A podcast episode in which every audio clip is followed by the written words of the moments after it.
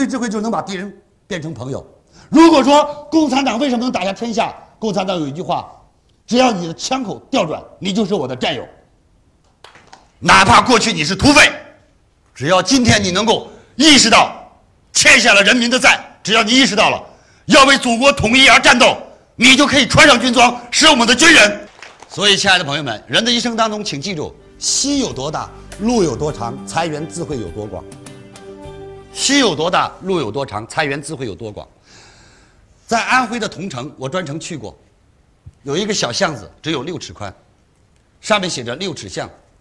这里有很多的佳话，邻居闹矛盾，从巷这头走到那头和好了；两夫妻吵架，从巷这头走那头和好了；两兄弟吵架，从这头到那头和好了。为什么这个巷子为什么如此神奇？当我看完了巷子口上的碑文，我明白为什么了。故事是曾经桐城有一个大官是当朝宰相，家里啊有一群家族的人，当地还有一个豪绅，富豪。姓刘，两家都是当地非常有影响的，一个是高官的后人在这里，一个是富豪在这里。那个时候人们非常讲究风水，所以风水先生说这个地方风水好。当说这个好的时候，当朝宰相的侄子就决定在这个地方建宅院。那当地的豪绅也发现这个地方风水好，也要在这儿在建宅院，于是两家都在这动工建宅院。房子建好以后要打院墙了，谁都想让自己的院子大一点，因为风水好嘛，所以。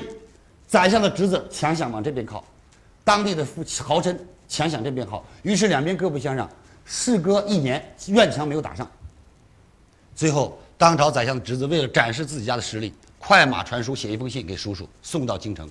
叔叔打开信一看，提笔唰唰唰写了四句话。快马传书回来了，侄子拿过叔叔写的信，看完马上拿着信找到邻居家，说：“你家墙往我家靠吧，靠三尺没有关系。”邻居家突然傻了，说：“为什么？”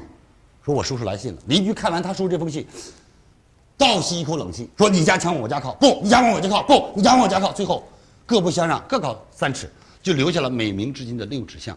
那请问叔叔是一封什么样的信，让双方马上化干戈为玉帛，马上各退三尺？原来叔叔只在信上写了这样一段话，叫“千里家书只为墙，让他三尺又何妨？”万里长城今犹在，何见当年秦始皇？千里迢迢写封家书，不就为了强吗？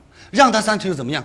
万里长城今天依然巍峨的耸立在中华民族的大地上，可当年修建它的秦始皇是否还在？一切皆为身外之物，让下三分便是路啊！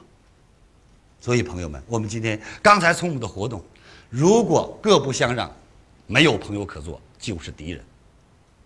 人和人之间很多的时候障碍，并不是一开始发生就是一堵不可逾越的墙。其实最早的隔阂只是因为一张纸，你说这句话伤害了我，于是我说这句话回馈你，就多了一张纸。于是我们两个，你糊一张，我糊一张，当糊到一百张的时候，就是一张永远无法穿越的墙。所以，同学们想一想，人和人之间，我们有人形同陌路，甚至于有人都有拿砖头拍他的心。仔细回顾，有多少是杀父之仇，有多少是夺妻之恨？